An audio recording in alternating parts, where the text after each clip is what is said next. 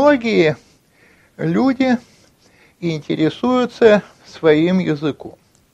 Спрашивается, зачем вообще это нужно, потому что мы все пользуемся своим языком во многом автоматически. Мы его выучили в раннем детстве, и с тех пор мы им владеем. Знание языка мы, конечно, всю жизнь пополняем, но делаем это стихийно. Мы часто даже совершенно и не, не понимаем, каким образом мы выучили то-то и то-то. И спрашивается, а вообще зачем изучать язык? Оказывается, что на самом деле потребностей в изучении языка было много и в прошлом, и тем более в наше время. И у самых разных народов, э, народов прежде всего разных культурных ареалов, появились э, представления о языке и сложились те или иные лингвистические традиции.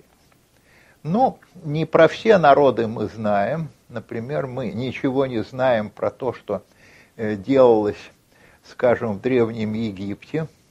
Ничего мы не знаем про Америку до прихода туда европейцев, там всяких ацтеков, майя у нас просто нет никаких сведений. Первые какие-то зачатки изучения языка обнаруживаются в древнем Вавилоне в начале второго тысячелетия до новой эры. Уже, ну там э, много всяких глиняных табличек, которые хорошо сохраняются в пустынях, клинописью записанных, и там можно видеть, как уже тогда существовали, ну, то, что можно было бы назвать школьными прописями, вроде стол, стола, столу. Причем интересно, как, на каком языке, потому что в Вавилоне было два языка, более древний язык шумерский, который был во многом языком культуры, но в быту уже говорили на другом языке, на аккадском, и шумерский язык надо было специально учить, и надо было выучить склонение, спряжение, и вот это все уже до нас дошло. Но, к сожалению, о том, что делалось в Вавилоне, мы знаем слишком мало те лингвистические традиции, о которых мы уже имеем достаточно хорошие представления, впервые стали складываться примерно в середине первого тысячелетия до новой эры. Самая древняя традиция у нас, по-видимому, индийская, там точная датировка есть сложности, но, по-видимому, уже где-то к IV-III веку до новой эры эта традиция окончательно сложилась и достигла высшего взлета – знаменитая грамматика Панини уже тогда появилась. Затем в античности, э, ну, и некоторые рассуждения и достаточно интересные относительно языка были уже и у Платона, и у Аристотеля, но окончательно античная традиция, начало греческое, э, сложилась в третьем-втором веке до новой эры в Александрии, уже после Александра Македонского – а затем в первом веке до новой эры она была заимствована и римлянами. Затем примерно на грани веков появилась китайская традиция, то есть не на грани веков, простите, на грани тысячелетий, появилась, грани новой эры появилась э, китайская традиция, примерно первый век до новой эры, первый век новой эры. Арабская традиция появилась уже после сложения арабского халифата с 8 века новой эры. И еще одна традиция, самая новая, которую можно отметить, это японская традиция. Она совсем молодая, 17-18, первая половина 19 века. Но надо подчеркнуть, что все эти традиции полностью или частично складывались самостоятельно, потому что потом уже началась во всем мире экспансия европейской традиции, во всех странах начали а, уже осваивать лингвистику на европейской основе, но это уже не самостоятельное развитие.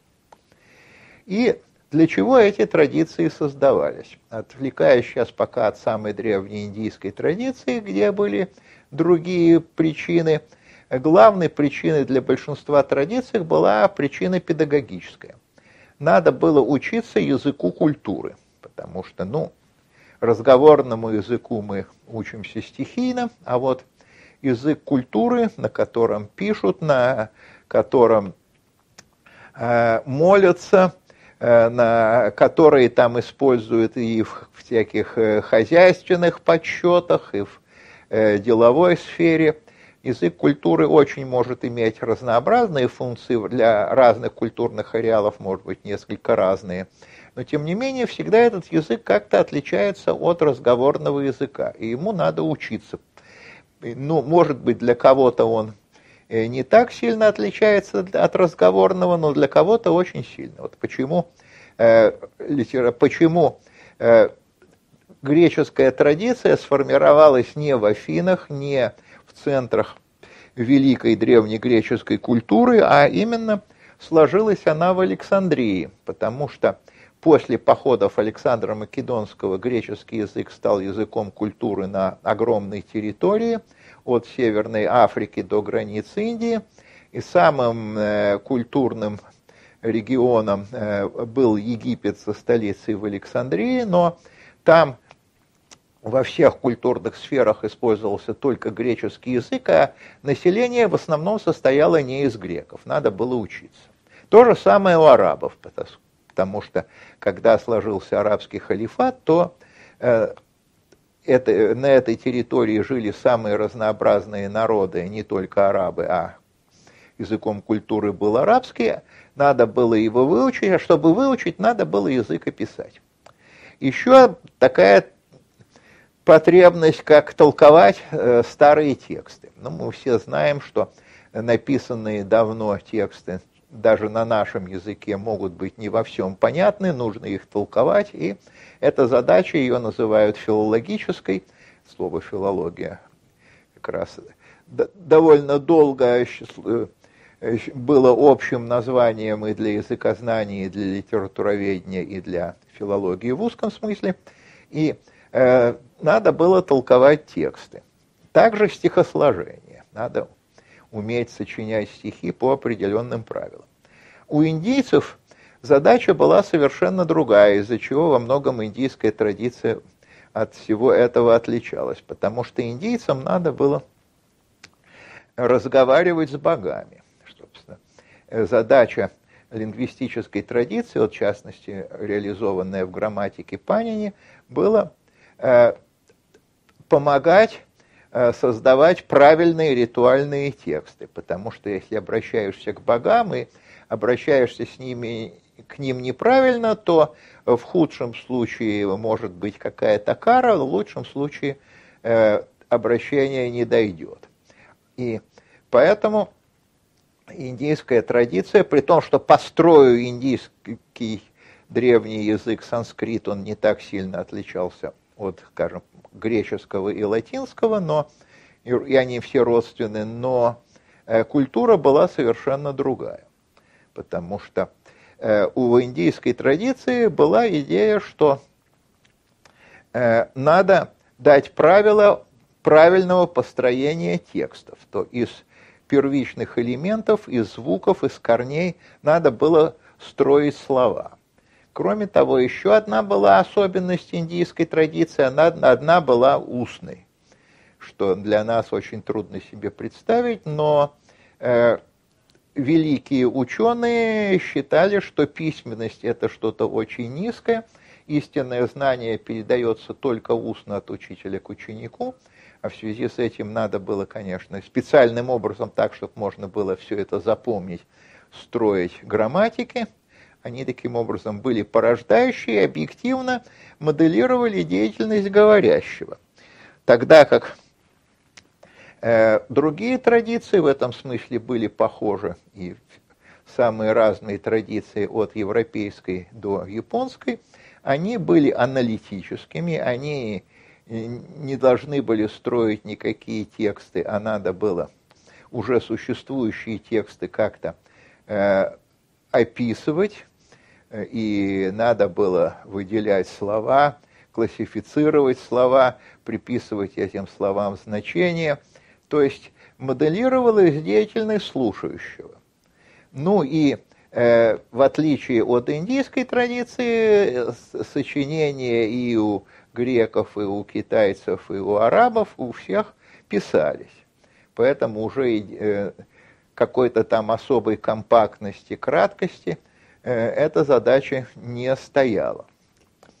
И многое здесь сильно различалось, и, скажем, основные единицы языка были довольно различны. Ну, я прежде всего скажу о фонетических единицах, о грамматических и там и лексических я уже скажу в связи с темой слова, потому что ну, мы привыкли, что главная звуковая единица – это звук. Ну, там потом э, в 20 веке лингвисты это обобщили в понятие фонемы. Слог – это какая-то единица второстепенная, мы никогда не считаем, что слог делится на звуки, а наоборот, что звуки образуют слог. И э, а вот Э, в китайской традиции первичен слог, который там потом уже сами китайцы делили на начальную часть и конечную часть. То, скажем, какой-нибудь юань они делили на начало и и конечную часть уань, которую ни на какие уже звуки не делили. И тем не менее у разных традиций были разные представления о были при всех различиях, тем не менее некоторые были общие идеи. Например, э, все традиции были основаны на одном только языке, потому что э, язык культуры предполагалось, что это единственный настоящий и заслуживающий внимания язык. Древние греки э, считали, что Э, что там животные там мычат, блеют, лают, а варвары, варвары бормочут, отсюда само слово варвар, ну, кстати, и наше слово немец близкого происхождения, а и единственный истинный язык – это наш язык культуры. Ну, также думали и китайцы, для которых единственным языком культуры был китайский, также думали и арабы. Если вспоминали о других языках, то только чтобы показать, что они хуже нашего – при этом, однако, э, считалось, что, что мы можем говорить немножко по-разному. Отсюда уже появившееся у греков понятие диалекта. А вот чужие, они там э, скорее не говорят, а бормочут. И все э, считали, что язык не должен меняться. То есть, конечно, то, что язык изменяется эмпирически, это было известно, но считалось, что язык часто его рассматривали как дар богов, что он э, не может э, развиваться, не может улучшаться, но может портиться, может забываться, и задача ученого как-то этому противостоять. И все традиции были традициями нормативными, то есть надо было, то есть, э, надо было учить людей правильному языку.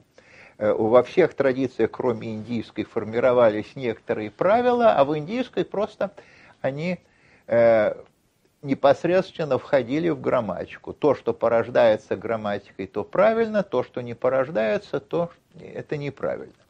Ну вот традиции эти, как я сказал, э, появлялись в разное время, но затем Э, постепенно началась экспансия европейской традиции. Европейская традиция, в отличие от других традиций, она, ну, в какое-то время, довольно долго она сохранялась в неизменном виде, но потом э, начались ее постепенные изменения, что э, с, с позднего средневековья она окончательно отделилась от нормативности и от практических нужд, во всяком случае это стало необязательным.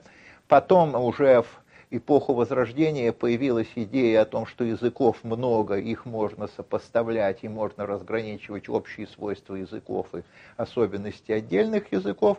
И уже к XVIII веку появилась идея исторического изменения языков. Все это превратило э, традиции в Э, мировую науку о языке, куда вошли некоторые отдельные черты других традиций. Например, вот мы привыкли к таким понятиям, так как там суффикс, окончание, корень. А их, э, скажем, у античных ученых не было. По-видимому, все эти понятия были заимствованы из семитских традиций где-то так примерно в XVI веке. Они впервые тогда появляются в Европе. Но наука о языке постепенно превратилась в мировую.